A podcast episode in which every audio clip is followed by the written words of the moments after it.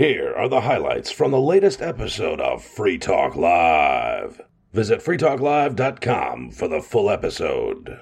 Tonight, by the way, besides Ian and Chris? we also have a special guest co host here this evening. Hello. Good evening. What's your name? My name is Alex. Thank you for having me on. Your voice will sound familiar to longtime listeners, and I mean longtime listeners of this program.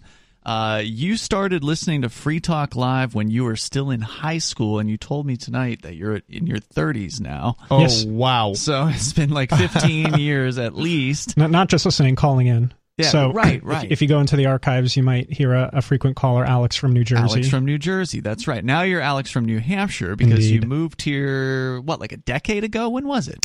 uh, so my move for the Free State Project coincided with my freshman year of college, which was Mm-hmm. August of 2009. So you went to college in New Hampshire?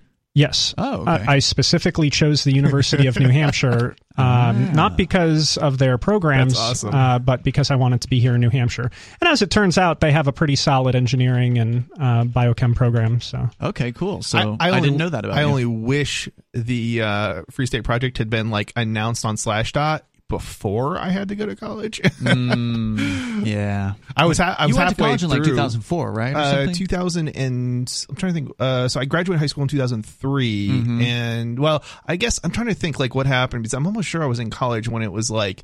It, you know, it might have already started sort of, but it was like, it wasn't until like I was in college that it was like, okay, well, we're going to do this. New Hampshire. I think it was uh, when I was in college that New Hampshire was announced Was or something like that. Ah, yeah. okay, and of course, I'm like two or three years through my study at Right. that point. So it's like, yeah. And of course, at that point, I didn't even think anything was going to happen. It's just, you know, it's, it's, it's, it's, it's like an illusion. It's, it's like, it's like something I want, but it's like, it, you know, what's the chance of it happening? It never, it's never happened. It, it's like, it's a fantasy. It's, it's not real. And at the time, it really wasn't. And, uh, you know, I didn't find out for like another decade almost that it Mhm. like it actually happened and people moved and like Yeah. there were thousands and I moved as soon as I could, but it's it was like you know I had 10 years later. I bought a house. You Yeah. know, I'd actually yeah I'd moved. Yeah, it was just like it was it was just yeah, it was just. I, I mean, I, I was here very quickly after I found out that it like actually happened. But Well, we're uh, we're glad you're here, and uh, and thank you again for coming out all week this week to this uh, this trial. I wouldn't been- miss it. It's been pretty wild. I mean, what are your? Do you want to kind of? It was your first day, Alex. You came out, I think, for the first day today, right? yes, Uh, so you've had the the benefit of being there for all four days so far, Yeah. uh, Chris. And what is your kind of recap? Do you think it's been pretty positive so far Yeah. overall towards the defense, or or what? you know it's it's interesting so like we had you know we had today which we didn't have a response to we didn't have cross examination uh by the Of defense up until renee uh, it was great uh, but of course we don't really i can't really say yet on uh renee herself because you know i think she actually did a really good job up I on think she did. Yeah, um but obviously she was terrified from what I heard. oh yeah I heard rumors. oh yeah she was terrified Yeah. um but um she did a great job and They um, had to grant her immunity because otherwise she could have just said, "Yeah, I'm not. Gonna, Yep. I'm not going to talk." Yeah, yeah. Um, it'll be really curious. She's to not. See, She doesn't have a cooperation deal, and they actually Right. addressed that in front of the jury today. Yeah, it'll be really interesting to see what um the defense lawyer responds with as far as Renee because that's like. It, Yeah, it is going to be interesting. I'm crossing my fingers, but Yeah. he's done a really great job on everything else, and uh, hopefully the law is just you know on your side, and like you can just be like, oh yeah, this you know law doesn't require any of this, Mm-hmm. and therefore you're good. But I don't know, I don't know. We'll see how he uh, does. and it, it's another thing. Like if imagine having an immunity deal from the state and still being terrified. yeah. I don't. I don't think many people uh, understand. Uh, just the experience of having the weight of the state upon you. yeah. Well, I Yeah, mean, for you have, sure. you have to remember too that this is a pretty pretty full courtroom. I mean, Yeah. it's not like every It's not full, It's, it's not. I don't want to say it's like There's every. people there. You're not squished with people, right? No. But you've got yourself a jury of 15 people. You got yourself six prosecutors. I don't know if they're all prosecutors, that, but on the There's prosecutor three side, it's like six of prosecutors them. and like three assistants. yeah, there you go. Yeah, they filled Um, all of their, their right, chairs. Right, exactly. like it's overwhelmingly against set up to be against the person accused. We've got right? one defendant or one defender, One lawyer, defendant, right? One lawyer and one assistant to right, the lawyer. right, and and then you, and then uh, and then there's you know all these court you know people on the sides, and um and then you've got you've got uh you know we had uh 15, 16 like supporters, and then there were some other people. Mm-hmm. There were more um, people on our side today than there were on the Fed side. I think. Oh yeah, for sure. so. Yeah, for sure. And I'm um I've been uh I've been very happy with the turnout. You know, it's you know at first I'm thinking nobody's going to turn out today because we we thought Fridays were not you know we're, we're not going to be trial days, and I was pleasantly surprised. We had as many, maybe even more people than yesterday. Um, so. Yeah, I mean, I think it's going pretty Yeah. well. You know, people are coming out and supporting, uh, supporting uh, you and the Crypto Six, and it's just, it seems like I don't know. Like, I, I mean, I, uh, you know, unfortunately, uh, I am very pessimistic about courts and juries. It's and hard to be optimistic about it, yeah. Um, and everything is slanted against the accused. I am sadly the only uh, defendant left of the original six people that were arrested in this situation. We heard yesterday from former co host Chris Reitman, who took the stand, uh, and also Colleen, uh, his wife. She took the stand, and unfortunately, the, the two of them did sign cooperation agreements with the government. But that said, they weren't the most helpful witnesses to the government. They're definitely still Yeah. on. I think they would say. I would say they're on the side of freedom, and I uh, I think they did pretty good, all things considered. I, you know, I would agree. I, situation. I think I'd, I'd, I'd say a couple of things. I think Chris did a pretty good job. I think Yeah. Colleen, she doesn't know what's going on. And Yeah. so she's being asked questions and she answers like, in a way that like favors the defense and Chris did a little too actually surprisingly but um um but then when you know there was cross examination Mm-hmm. you know uh you know you know she realizes uh, the way she answered was not right. That was not correct. Mm. because she didn't understand she may not have really understood the question right? Yeah, sh- um and and the prosecutor so, was to some extent manipulating her. right right right. And and so and, and they do this right? And, Mm-hmm. and and she's and I, I i don't know if chris and i i doubt colleen have, have ever you know testified for anything before. So you know the, and i don't know i don't i think Mm-hmm. It's I've a stressful seen- circumstance. I don't think I've. I don't know if either of them have been. Uh, maybe Chris has, but I, I suspect Colleen probably hasn't been to too many court cases to even watch them, so she doesn't even know what to expect. Mm-hmm. Yeah, like a deer in headlights, basically. Right, kind of right. Effect. Uh, but you know, I, I can't say I'm upset with them or anything like that for doing it. I, I, I feel I feel bad for them for signing an agreement with the government. I mean, because that's like the worst part about it is having to Yeah, I mean, you know, so do their bidding. so I, I you know I think I think the situation is such that they probably did the they took the right course of action, and I only say that because um they um she didn't they didn't take a plea deal. They, she actually refused the plea deal, but she did um uh, but there was an agreement signed. But the reason the reason for the that it was actually good to sign the agreement, and, and I think you'll understand what I'm saying in a 2nd here. I know you're I know you're kind of looking Mm-hmm. Yeah, at me like why why would I you, just let's hear it. well so here's the thing they can force uh they could have been forced to testify either way Mm-hmm. once um you know once they had dropped the charges they can give them immunity and they'd be forced to testify like they did with Renee. like they did with Renee. But the difference is, um, they can't now come back because of the agreement and go after other stuff, whereas they potentially could if they gave them immune certain immunities and things. Um, because if because your agreement can it, it basically expand to anything as opposed to being more limited, right? So there's actually more protection for them at this point Hmm. I than there would have been know, otherwise. I don't know, and they had to pay. That's the worst part about it. They had to pay a lot of money. I don't know if I can say how much, but it was I've it was a lot. The big news, I think, today was definitely the fact that they called in the IRS undercover agent who came to our crypto meetup in one case and also attended one of our nightcap events here in Keene uh, after having purchased uh, Bitcoin uh, multiple occasions from me. He then revealed that he was a drug dealer at our nightcap event. Just kind of like dropped it into the conversation. And, like, and to be oh. clear, uh, he's not referring to uh, you know working for Novartis or GlaxoSmithKline or any of those other no. drug dealers. He claimed he was like a heroin dealer or something like that. And uh, he just kind of like throws it out there in the middle of a conversation, and it was loud enough to where I heard it. And so the next time he contacted me a few days later asking to buy more Bitcoin, I told him, "No, you can't. I can't sell to you. That would be considered money laundering. You know, I know what the I know what the laws are, and I know what you're trying to do. Now you're either a federal agent or you're an idiot." Yeah. right? Like if you're you're one or the other, and those both of those are reasons you know, not to. You know what's funny is he always came off like an idiot, and uh, he did also come off like a fed. I thought. Um, Interesting. But yeah, bumbling idiot is how he came. Especially on the stand, he came off like a bumbling idiot. But Yeah, he got torn up by uh, Mark Sisti, I think, during the cross examination, and ended up looking real shifty. I think was the word that Oh, Calvin definitely shifty, yeah. to describe him. Uh, so that was pretty entertaining, and uh, and he was just like Mark Sisti made quick work of that guy. Yeah, He I mean, done. the thing that I was thinking, uh, he, I- you know, I he actually, I, I don't see, I don't know.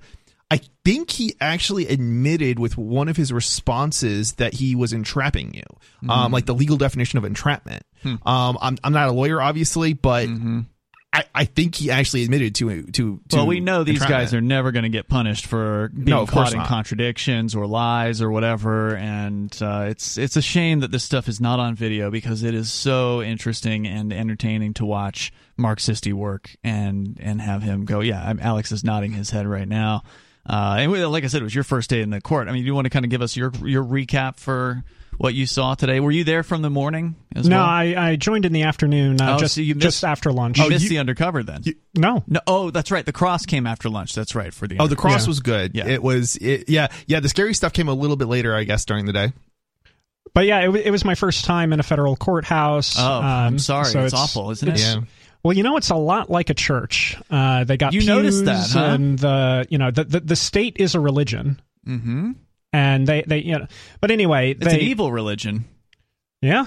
Uh, Like a lot of religions are are peaceful, but not them. Not them, no. And and like and they, and of course they have their uh, dear leaders on the wall Mhm. and Oh, yeah. and this and that.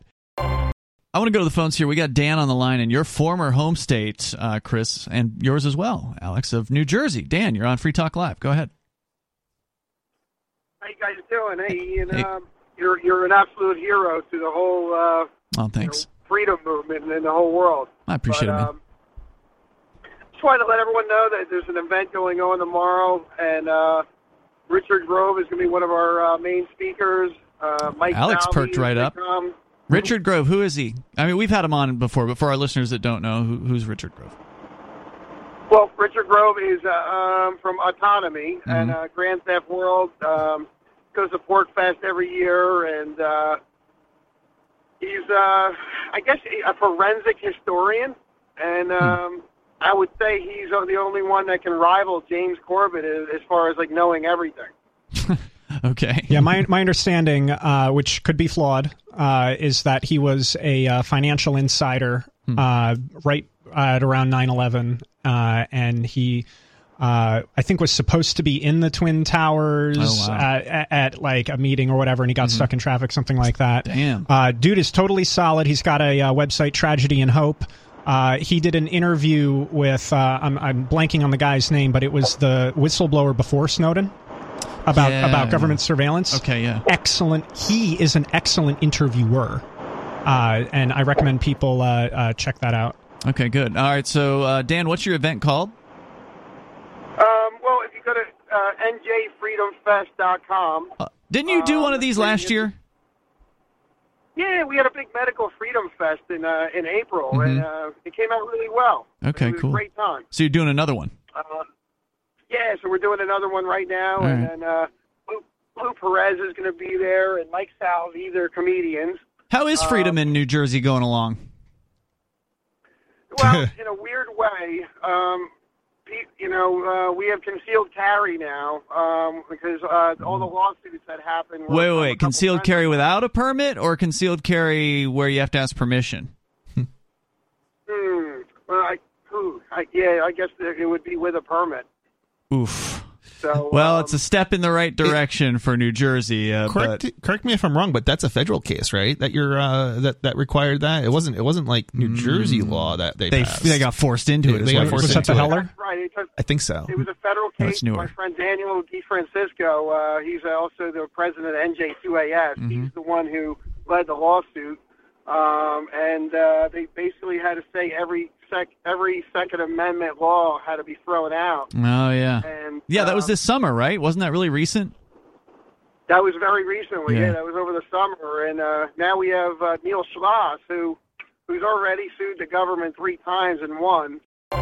As of the most recent Freedom in the 50 States study at freedominthe50states.org, New Jersey is currently ranked at number 47, which means it is the number 47th most free state of all of the 50 states as compared to New Hampshire, which is ranked at number one. Yeah, I don't need that study to tell me that how bad New Hampshire, I mean uh, New Jersey was Yeah, or is. Oh, I already knew. Yeah, you knew. You you live there long enough, and you you Well, kind of figure and, it and out. the thing is too, at least if you, you're you- freedom minded. you, you can feel it because laws are downstream from culture. Explain that. What does that mean? So it, it, it it's not that um, the uh, the the laws are created and then that is uh, why the the culture is the way it is status. Uh, that, that that's backwards. I believe it was Andrew Breitbart who uh, coined that phrase that politics is downstream from culture, right? So it's this culture of nepotism, this culture of um, uh, pe- people wanting uh, centralized solutions, wanting regulation that uh, then uh, you know leads to what what New Jersey has. Doesn't it grow out from the desire to control others, right? Like to see your neighbor live the way you want them to, that It- kind of thing. I uh, I believe a good term for that is an external locus of control. and as compared to New Hampshire, where there's actually a real like leave me alone attitude, the people understand that in order. I think inherently a lot of New Hampshire natives get the ideas of liberty, even if they couldn't perhaps at- attach a principle to it necessarily, like a, a non-aggression principle, like a libertarian might espouse. But that they understand the idea that they want to be left alone, so they're like they're going to leave their neighbors alone too. Basically, seems to be the kind of the way of things up here.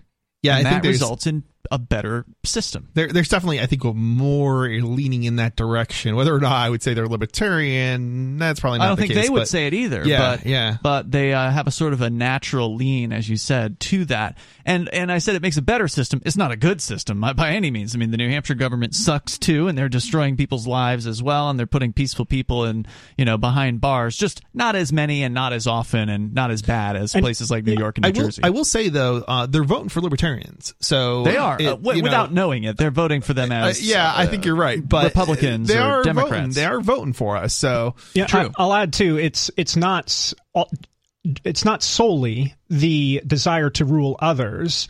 It's the desire to be ruled. Mm, that Right. that is that that's a thing with some people for sure. Right, and the, mar- the government exists because there is a market for that. for yes to be controlled. Let's get into this story about Twitter, uh, Alex. It's something you wanted to discuss tonight the Twitter files. I actually had a story from, I guess it's been about a week. Yeah, actually, exactly a week since the New York Post reported on the Hunter Biden laptop bombshell. This was the first big release of Twitter's Twitter files, where Elon Musk has been digging up the dirt on essentially his company prior to his ownership and revealing the truth about what it was really doing behind the scenes.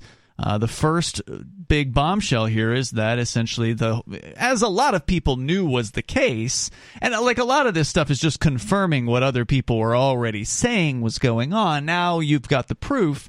In this case, it was Twitter was purposefully and on the at the behest of the Biden administration and the FBI suppressing the Hunter Biden story. Yeah, and I, I've been uh, participating in some Twitter Spaces, the like audio voice chat feature that Twitter has, and I've been listening to the conversations around this. And The ones that actually feature Elon Musk. Uh, oh yeah, yeah, speaking yeah, and it? Kim Kim.com and, Yeah. and, and others. And the, uh, the, the there's uh, a lot of distraction happening in terms of the conversation and how to interpret what's going on. Hmm. Uh, there's the whole thing is Twitter a private company, Section 230, all this other stuff. Mm-hmm. It, it really doesn't matter. The what the, the the the sticking point here is whether the government leaned on Twitter to ensure that this story could be buried, the Hunter Biden story, right? If if this was coming from uh, official channels uh, within the government, then Twitter is basically a propaganda arm of the state, and it's only private in name only. Sure. Yeah, and that's been proven now at this point. Now, is there any kind of punishment that will be doled out to the state for doing this? No, of course not, right? Like they just asked somebody for a favor at a private company. Is there going to be any way of preventing them from doing this in the future? No, not really. Uh, it's just information that people should know about. Did this sort of information sink the government in 2013 when Edward Snowden revealed the truth about the NSA? No. Also, I looked up the guy's name, William Binney. Who's that? William Binney is the predecessor to Edward Snowden, and Oh, he was okay. interviewed by Richard Grove on Tragedy and Hope. Uh, it's an The excellent, whistleblower guy. yeah, excellent, excellent interview. So, I mean, look, this is really interesting information. It's confirming what people knew was probably the truth as the actual truth, and that is the laptop scandal with Hunter Biden, the the crack and you know the the prostitutes and the evidence and all that stuff that was denied, denied, denied uh, at the time during you know 2020's election as fake news, quote unquote. The mainstream media was helping crush this. By the way, it wasn't just Twitter, right? Like this was a multi pronged approach in the in the mainstream media and also social media to suppress this particular news story because they were worried it was going to hurt Hunter. And it was even being suppressed in direct messages. now, part two, Alex, you've been paying close attention to these as they've been revealed. So, what is part two all about? Uh, so part two is about the uh, blacklists and shadow banning uh, that that occurred on the platform. Which everyone also was saying was going on, right? Like there Well, were there were even um, there were even scripts that you could run on other websites that would supposedly tell you whether or not you were Yeah. shadow banned. Oh yeah, uh, there's a, a tweet number six here from Bari Weiss. Uh, Twitter denied that it does such things. In 2018, Twitter's Vijaya Gadde, uh, the head then head of legal policy and trust, She got fired, by the way, first thing when Right. uh, Elon Musk took over. and uh, uh, She was their head censor, basically, right? The, like her title makes her sound fancier than she actually was. She's Right. the top. She was the top censor. And the, the, the other one listed is uh, Kayvon. I'm not going to pronounce the last name. Uh, head of product said, "quote We do not shadow ban." They added, "and we certainly don't shadow ban based on political viewpoints or ideology." And there are That's straight up lie. yeah, out. and there there are screenshots here of the internal moderation platform that the Twitter employees are using. Uh, one example uh, that they gave uh, was a screenshot from the the profile of Stanford's Dr. Jay Bhattacharya, uh, who argued that the COVID lockdowns would harm children. Twitter se- secretly placed him on a trends blacklist, which Wow. prevented his tweets from trending. even though what he was saying, I mean, without even having read it, we talked about this on Free Talk Live. The idea that putting a mask on a child is somehow going to help their development is ridiculous. It was not helping those children at all. It's actually put them in a position of you know not being able to understand what people are trying to communicate because they haven't seen their faces and seeing the uh, you know the the subtle nonverbal methods that people use to communicate with one another. That was wiped away for 2 years.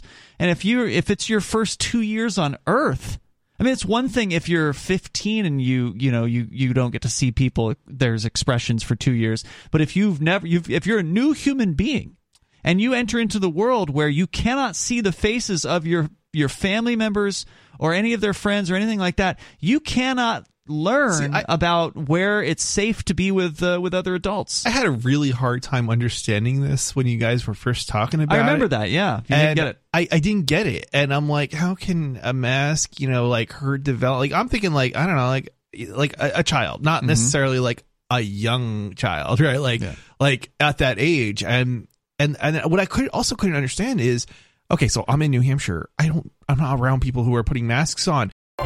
between the ages of two and four is when your personality is really set, and then it's very difficult to change Mm. Yeah, your I could temperament definitely after see that. like a four, three, four year old going to preschool, things like that. and and, and and and experiencing the facial expressions of other kids. I I pr- particularly am a person who did not understand nonverbal communication until much later in my Hmm. in my adult life. Ooh, yeah, yes, but I could definitely see it being more problematic for certain groups too. Um, You're on a playground yeah. at age three, and you can't see the faces of all the you know your peers on the playground. You can't see the And, faces. and and their immune systems are not being trained. Right. Right. So now there's, you know, uh, illnesses yeah, are going to okay. spread faster. And we've we've talked about all this. So anyway, Yeah, back yeah, to the uh, uh, back to the story here of the Twitter revelations part two.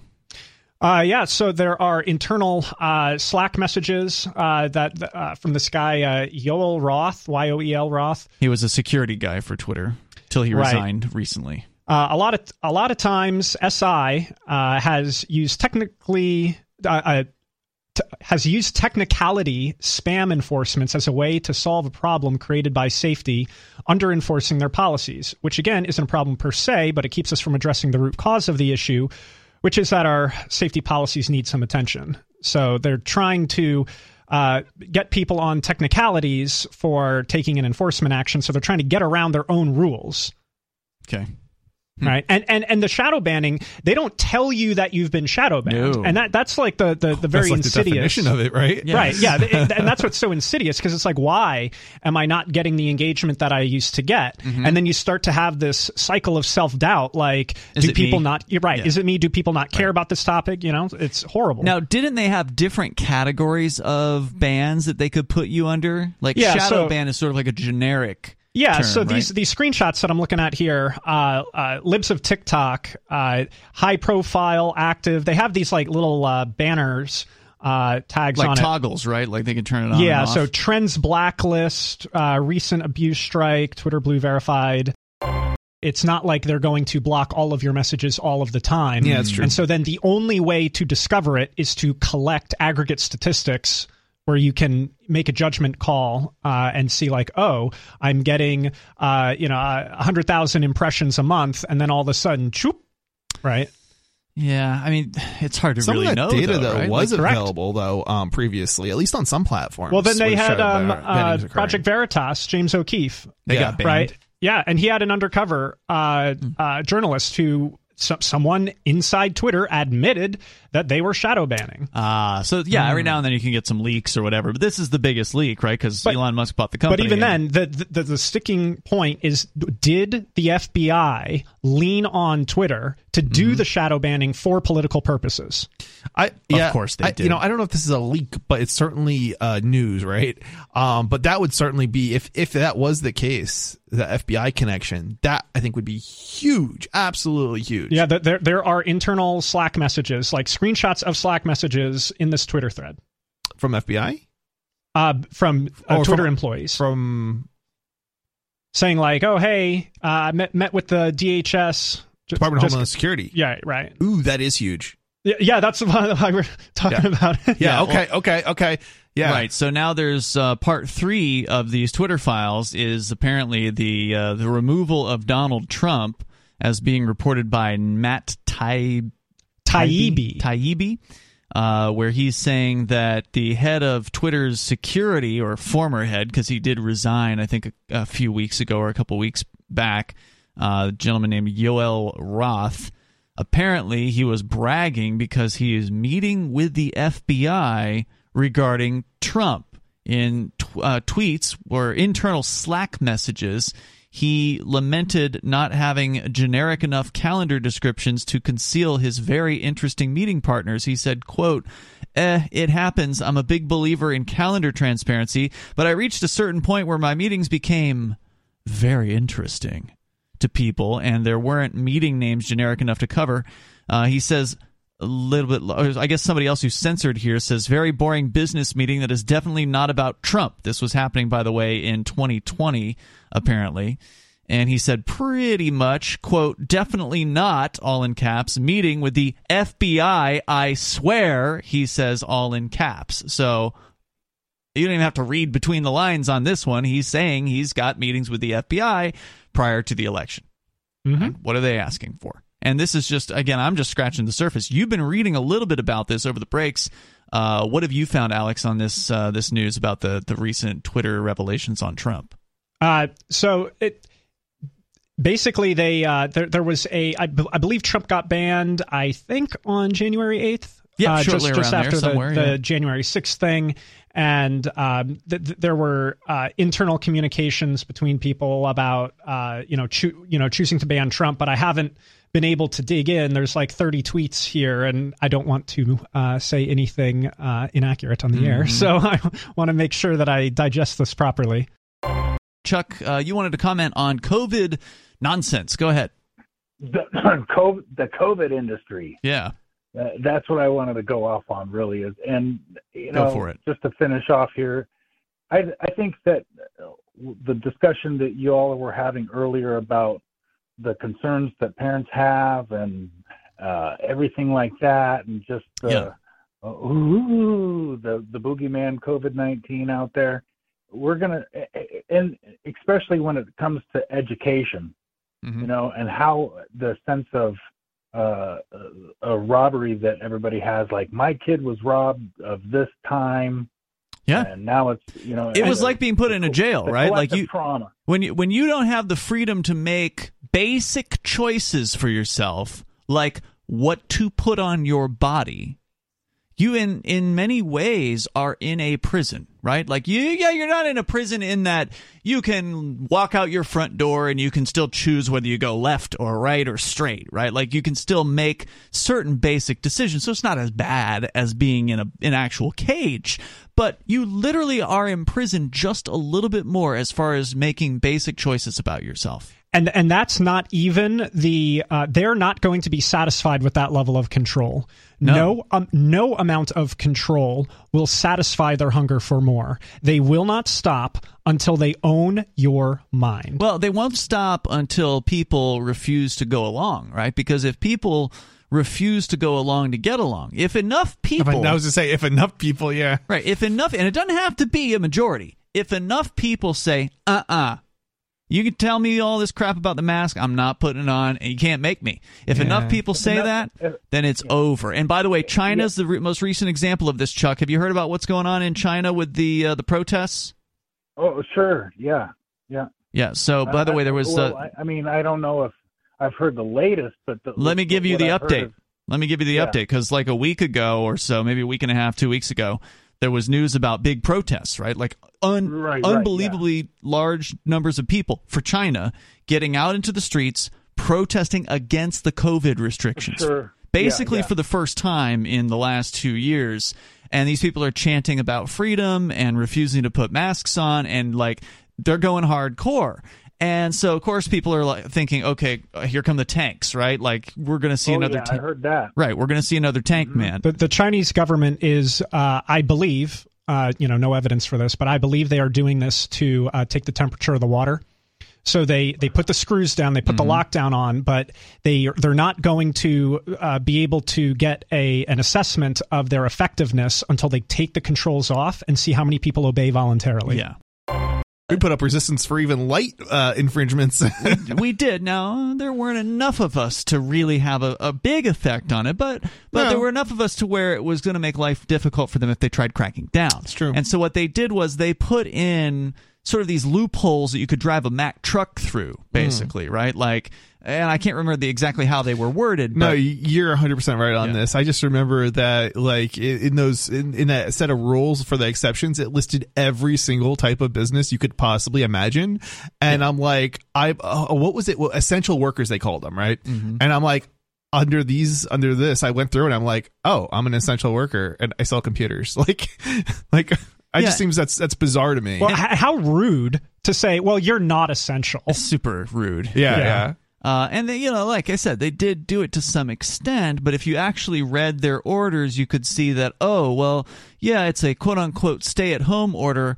Unless you have a reason you need to leave your house, right? Right. So, Yeah, that's exactly what it was. Basically, like a carve out for anybody that really wanted to like keep living their and life. it's it's linked to the war on terror because it's all fear based. Mm-hmm. yeah. Uh, and the thing with the uh, the the war of terror is Mm-hmm. that you cannot see it. Oh, your neighbor could be infected with terroristic ideas. Yeah. Exactly. And so because you cannot see a novel coronavirus with your own eyes, oh, maybe they're infected and there's like 2 weeks of uh, the person where you don't know, so you should be afraid. Yeah, I love the uh, exercise one. I believe it was where you could take a walk. it's like okay, so you're not really locking us down. So, speaking of China, I wanted to kind of give you guys a rundown here since Chuck called in about it. Uh, they amazingly have been rolling back their zero COVID policy. So, so China's policy was quote unquote zero COVID, which obviously didn't work. Uh, they were they were cracking down and locking down and building insane quarantine camps with like you know to to house hundreds of thousands of people and those camps are still there so they're still ready to use them however because people were actually stepping out into the streets in large numbers It served its purpose because now they had the excuse to dump all of the money into the technological development Mm-hmm. of the surveillance state. They did. They did. There's no doubt about it. And like you said, they they might be pulling back slightly, but the the amount they've adva- advanced the surveillance state and the total tyranny uh, has definitely been significant. But they are apparently no longer going to be doing zero COVID. and they are allegedly not forcing people into uh, COVID camps. There was even video on the Northrop Gundam Twitter channel, which posts a lot of video coming out of China, ostensibly of people being allowed to leave one of these quar- uh, quarantine camps as well. Now, how widespread is this? How consistent is it? I They- don't know. I, I've seen video of people uh, uh, being welded into their homes. Oh, yeah, it's and, and, and people the, the the the building on fire Yep. and a woman jumping out of the window. I've seen that video as well. Alex, you uh, have been have been utilizing this Chat GPT, and and over the last several months here on Free Talk Live, I think since roughly the middle of the summer, when we first found these AI artwork creators and got very excited about that. And we talked a lot about those for a little while. And then we got into the story about Google LaMDA which was a Google chatbot that claimed it was uh, or at least according to one of the ethicists who was who was you know investigating the the chatbot uh, at Google claimed it was sentient. And we actually read that chat on the air in its entirety. We, we spent an hour of the show reading that chat. It was absolutely fascinating the level of intelligence that this this robot or this this AI had uh, and that guy Seemingly. got fired right well And, and, and we and we don't know if We don't that know. And, and, and we don't know if those transcripts were edited we don't, for we don't. notoriety. and but Google won't let us find but out. I'm li- like it's this chatbot is available to the it's public. here now. What you're saying, right? Well, it's not Google's chatbot. This one It's is OpenAI Foundation. OpenAI, which is a falsely named uh, organization because they apparently, I- as I understand it, they were originally intended supposedly to be open source or whatever. But pff, I don't know when that ended. But it hasn't been going on since I've been paying attention and to then them. r- rumor has it that Microsoft uh, paid for an exclusive license. they uh, they really suck i gotta say but the technology is still interesting right so like the the usage of the technology is highly restricted there's certain things you can't interact with these are the people also behind doll e which was one of the first sort of first on the scene ai art generators we talked about over the summer which again does amazing work like if you look at some of the doll e 2 it's spelled d-a-l-l-e and the number two. If you look at some of the, the work that people are generating with that, it's like amazing stuff, but there's certain restrictions on it. Like you can't type in certain words or certain ideas. Because again, for those that don't know AI art, you type in words and then the AI, the artificial intelligence, generates artwork based on those words. It's it's a, it's a blast uh, to do this. Midjourney, I've been uh, using using it quite extensively over the last several months, and it's a lot of fun. But also, it has these uh, restrictions. They're not as bad at Midjourney as they are with OpenAI. right, then and, and th- those restrictions are very simple to disable for the people who want to, uh, you know, for the people who control it.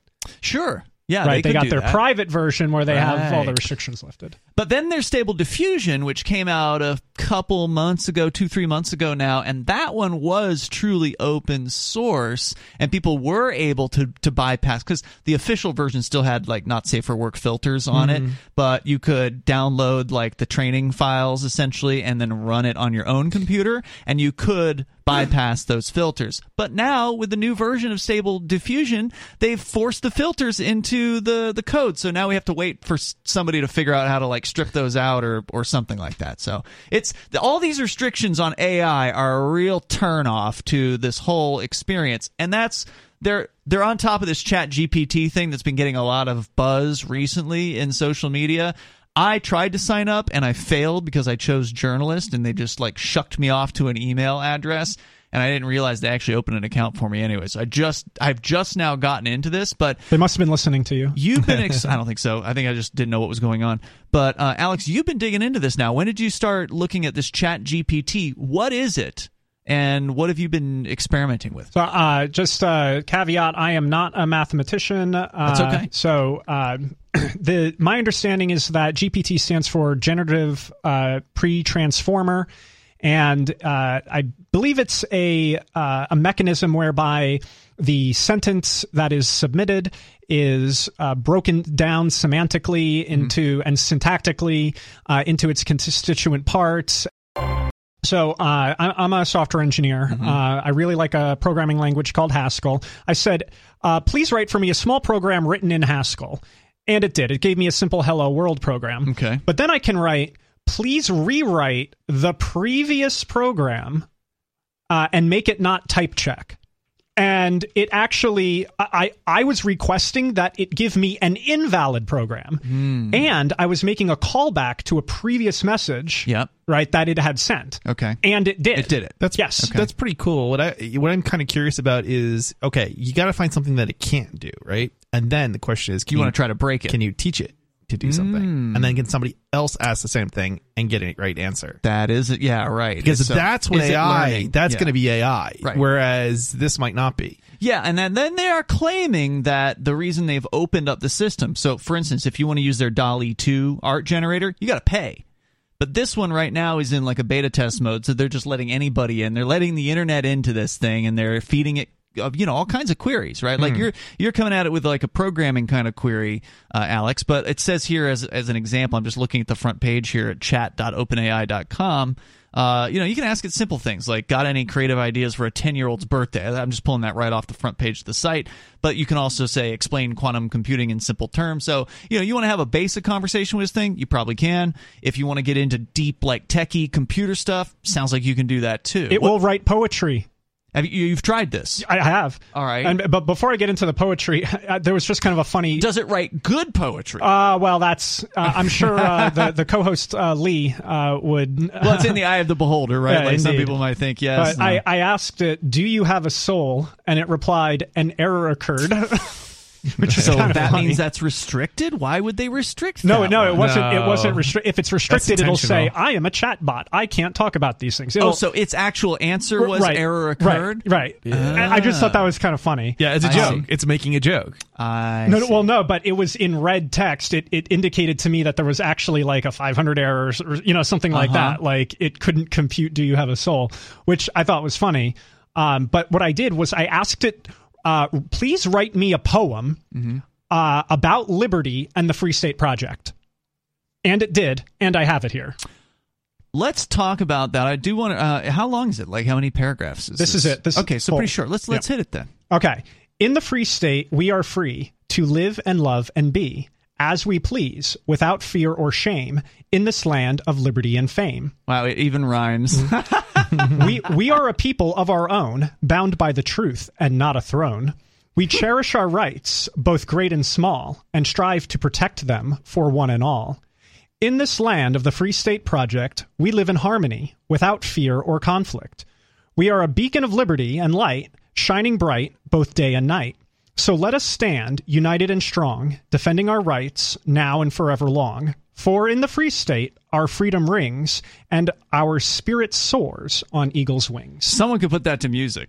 the reason I'm a critic is mostly because most of it's hype, It's right? hype. Like I'm not trying to say that there's no such thing as AI, like, and it doesn't exist. It just, it's usually not. It's overblown. yeah, it's overblown most of the time when people are talking about AI. It's not AI. You're saying in a lot of cases when people talk about AI, it's just good programming. It's just so, somebody who's written a program It- that's able to inte- uh, It's seemingly intelligently respond. right? But it doesn't necessarily mean it can learn, right? It can't learn a new task, right? Just That because- would be what you would say a definition of AI. A, cr- a critical c- component of an AI would be is that it starts as a certain set of programming and then can expand its abilities. Yeah. it's, yeah. it's it's a model that's being trained. So there there's like a learning mode Right. that they that they put it in where they they feed it information at uh, and then it reconfigures its like neural net. Uh, but Without then human interference, it's doing Correct, it all on correct. its own. right, right. If you have to program it to do something new, that's not AI. Right. And that's purportedly what this ch- uh, Chat GPT is doing right now, correct? It's taking input from people. It still has programmers. it's that are- creating it's creating what are seemingly novel uh, like responses like write me a poem about x and y and z and then it just spits it out uh, c- converting uh, a, a small computer program from one programming language to another and keeping it semantically the same it's pretty good It's a pretty big task, and it's pretty impressive that Right. it can do those things. Uh, and it, purportedly, it is learning from this. It says here it's in a free research preview right now. The website uh, is chat.openai.com. Again, they're not open. It's just the name of the, the company. It's not open source in any way.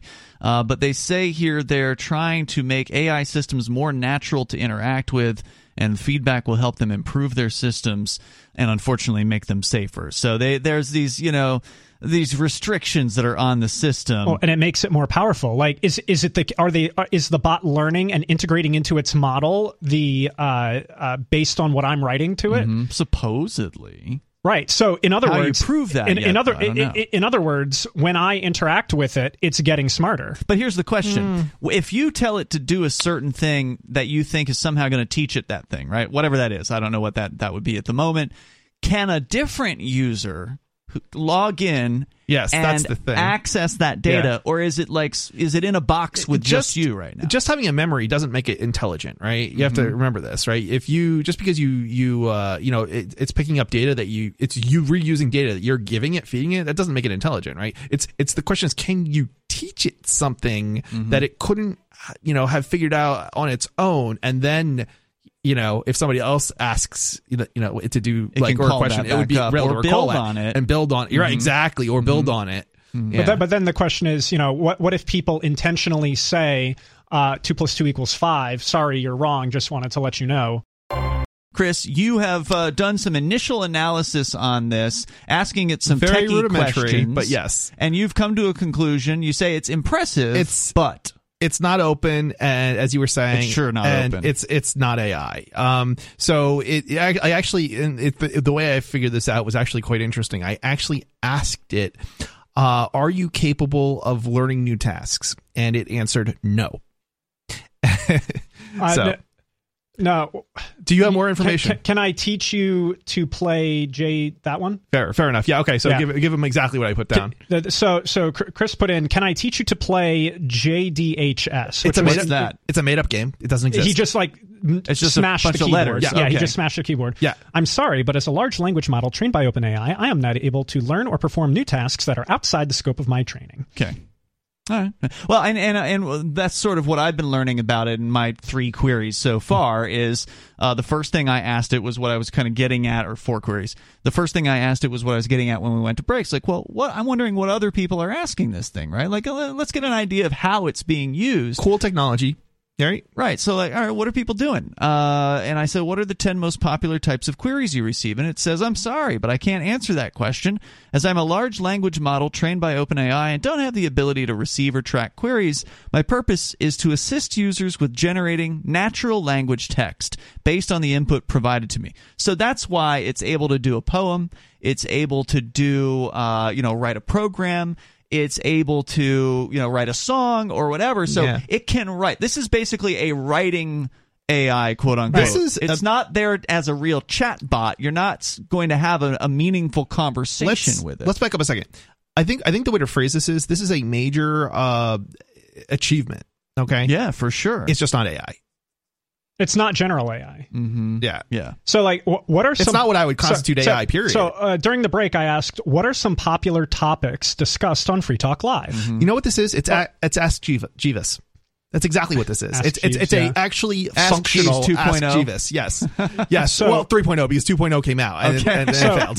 But So yeah. d- during the break, I asked, "What are some top popular topics discussed on Free Talk Live?" And it said uh, some of the most popular topics discussed on the show include libertarianism and the principles of individual liberty, current events and news stories, free speech, and the First Amendment. so you asked me to ask it uh, alex why does 2 plus 2 equal 4 and it came up with a short paragraph about why and it's acceptable and it, it makes In- sense including discussing the commutative property of addition. Yep. Uh, and I said, well, what is your name? And it says, I'm assistant with a capital A. So it has a name. Uh, a large language model trained by OpenAI. I do not have a physical form and I don't have a specific name as I'm a machine learning algorithm designed to assist users in generating natural language text. Once again, just kind of telling us its purpose. It says it's my purpose is to provide helpful and accurate responses to the questions and inputs provided to me by users. So if you're like in school and, you know, in the old days, you'd have to go to the library and grab the encyclopedia. In more recent times, you would have to like search on Wikipedia. This thing probably replaces that pretty easily, right? Like in this case, you could have it write you a paper about a tiger or something like that, right? Like it can just generate text. That is essentially what this thing is designed to do. And they're testing it right now to see how natural it sounds, to see if it, if it can sort of um, stand in for a human writing. And that's why when you did the poem generation, Alex, you took the poem that it generated, like a four or five paragraph poem, and then you just dropped it into a poetry group that you were hanging out in, and people, they thought it was you. Right, And, and then and, and they're like, well, you know, the meter's off, and I'm like, thanks. and was it? Were they right about that? they are right. yeah. Okay. All right. Well, but mostly, it, I mean, I'm not a poetry expert, right? Neither am I. listening to it, I thought, okay. I, I when you, when you were reading that poetry at the end of the uh, the hour last hour, and it was all about the Free State Project. I thought this could easily be turned into a song, right? Like I, you know, I heard the rhyming. It, it it did fine. It seemed like with rhyming things in the in the poetry, and I just thought, all you need, uh, can it write music too? You know, Well, All- it's grammar, Okay, right? So right, so yeah. it wouldn't be able to create a tune. But there are AI music apps out there as well. Now, Sarah doesn't actually listen to the show except when she's on hold because she's just a regular caller. And Sarah, you wanted to talk about the moon landing tonight. You believe it's fake. Well, of course, it's uh, Of course. it's very made up because uh, there's no way that they could go to the moon because uh, they've been blowing up. Uh, they've tried. They blew up the ship. They can't even get it off the ground. Yeah, I- I'm, I, I'm sure the Earth is flat too. I mean, you know, every time, every, Sar- every time I fly, Is that sarcasm? every time I fly, you know, it, it just I don't know, it just doesn't seem real to me. It doesn't seem like I'm in the air. It seems like I'm on I'm, I'm in like a Truman A hologram. Yeah, yeah like Sarah? uh, Truman Show. Sarah. Wait, you know, did you know that they have? She's uh, there. She's just not listening. Sarah, Okay, Alex well, has a can- question for you or wants to say something. Maybe she's uh, AI 1.0. Sarah, go ahead. Would- Wouldn't that be crazy? Right? Oh, yeah. Did you know that government they have um, satellite photo, photo image of um, civilizations on the moon, and they keep that a big secret. What? When the moon gets really close, yeah, they have um, uh, they have pictures of cities and domes. Oh my and they god. Sarah? About the, yeah, and then it's top government secrets. You know anyone I can heard of- look at the moon with like a telescope and Sarah- see Sarah? if that's not true. See that's not true. Sarah, I have a question for you. Yes. How would the truthiness or falsiness of this question impact your daily life? Well, just to just to know how it impacts my daily life, I'm tired of the lies that they're talking about. All this, um, they're gonna go back to the moon again on TV, like they they uh, making it like they're gonna go back again. Um, and it's uh, it just annoys me. It bothers me because I know that they're lying. She wants people to just shut up about the damn moon. I, I get that. You know, I get. I mean, because Yeah, look, but I know like if lie. Mhm. Sarah, if uh, if it, it- whether it's true or whether it's false, if the answer to the question does not impact your daily life, then the question, I argue, is of little value. well, she's saying she doesn't want to hear about it. well, why? I, I just don't like being lied to. I, Who- you know what I mean? Because they're they're, they're stop um, listening to them. Stop listening to The them. thing about it is that Yeah, why don't you just just turn off the news, Sarah? Then you'll never have to hear about so it. that I want. I'm on the national news. Okay, I'm national You are? TV. It's going to be on the. yeah, Okay, I'm talking. I'm going to everybody that know the truth. I want people to know the truth. It matters to me. Why, how are you going to get on the national not- news? No, I'm talking about. I'm talking. This is a national show, so there will Yeah, but it's not a news show. That will be listening. This is No, just this a talk not show. show. This is just a talk I- show. I- People ta- talk about opinions. More importantly, Sarah, I did ask it about your being bipolar and how it is that you say you can't get a job. So I wanted the, the AI to explain why you absolutely can get a job as someone who's bipolar. Because you say, you swear you cannot get a job. So here's what the AI said. It says Sarah from New Mexico is wrong to believe that her bipolar disorder prevents her from getting a job. Bipolar disorder is a medical condition that affects a person's mood and can cause changes in energy and activity levels. However, it doesn't necessarily prevent a person from being able to hold down a job. Many people with bipolar disorder are able to lead successful careers and excel in their chosen professions. In fact, some research suggests that individuals with bipolar disorder, like you, Sarah, may be more creative and have a greater ability to think outside the box, which can be beneficial in certain fields. It's important for Sarah to remember that her bipolar disorder does not define her and that she is capable of achieving her goals and pursuing a fulfilling career.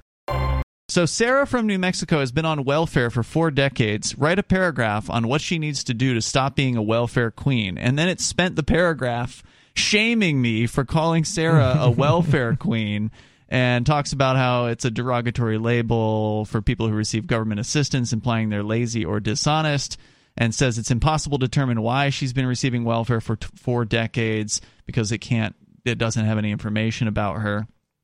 And it says instead of using labels and stereotypes, we should focus on understanding and supporting individuals who are in need of assistance. I cut some of it out just to shorten it. So I came back because you guys suggested, well, make it a little more like palatable. Don't use trigger words like welfare queen. So I said Sarah from New Mexico is an able-bodied woman because it said it didn't know anything Hilarious. about her, right? Yeah. She's an able-bodied woman who has been on welfare for 4 decades. Write a paragraph on what she needs to do to become self-sufficient, right? There's no insulting terminology there but yet it spends another paragraph like shaming me. It says, It's not appropriate to make assumptions about Sarah from New Mexico's situation or prescribe a specific course of action for her to become self sufficient. As mentioned in the previous response, there's no information available about her specific circumstances, so it's impossible to determine why she's been receiving welfare. And again, it referenced its previous paragraph here. Uh, for four decades, or what she needs to do to become self sufficient. Every person's situation is unique, and there may be a variety of factors that have contributed to Sarah's current situation. Eh, that's true. Instead of making assumptions or prescribing solutions, it would be more helpful to offer support and assistance to Sarah, because she hasn't gotten enough of that, such as connecting her with resources and services that can help her achieve her goals. It is important to remember that everyone has the potential to succeed, and that with the right support and opportunities, Sarah can work towards becoming self sufficient. You know what's interesting is I actually, um, hmm, how do I say this? I may or may not have uh, hired or worked with somebody who was actually bipolar. And How'd that go? They uh, it went badly, but um, however, I will say I will say one thing: uh, they were absolutely capable of working. Yeah. Um, Maybe it wasn't the right job for them. um, no, what, what I what I learned through working with them, let's say, um, is that they were actually capable of doing the job. Uh, sort of. Um, they Mm-hmm. were fine with factory work. Um, so re- repet- repetition, right? Okay. And eventually they got the hang of it, and it took them like three times longer than anybody else. But don't get me wrong, they got it. Were they bad with other people? Um, no, they were No? fine with other people. Okay. Um, um, but basically, basically what it means is, and he actually had held a job down for years, uh, at like a grocery store. You just listened to the new extended Free Talk Live Daily Digest. We felt this format was more appropriate for our podcast audience and decided to make it our official podcast. If you subscribe to the Daily Digest or full episode RSS feeds, please resubscribe to the main FTL podcast feed, which you can find at feeds.freetalklive.com. The other feeds rely on a third party service, and though they'll have the same content, we can't be sure how long they'll stay online. If you still want the entire radio show, you can listen live every night from 7 to 10 Eastern at freetalklive.com. Full video archives are at video.freetalklive.com or tune in to our 24 7 stream for the latest show at listen.freetalklive.com. Free Talk Live's amps will continue to receive the full two hour radio show with no recorded commercials via podcast through Patreon. So please join amps.freetalklive.com for just $5 a month. Thank you for listening to and sharing Free Talk Live.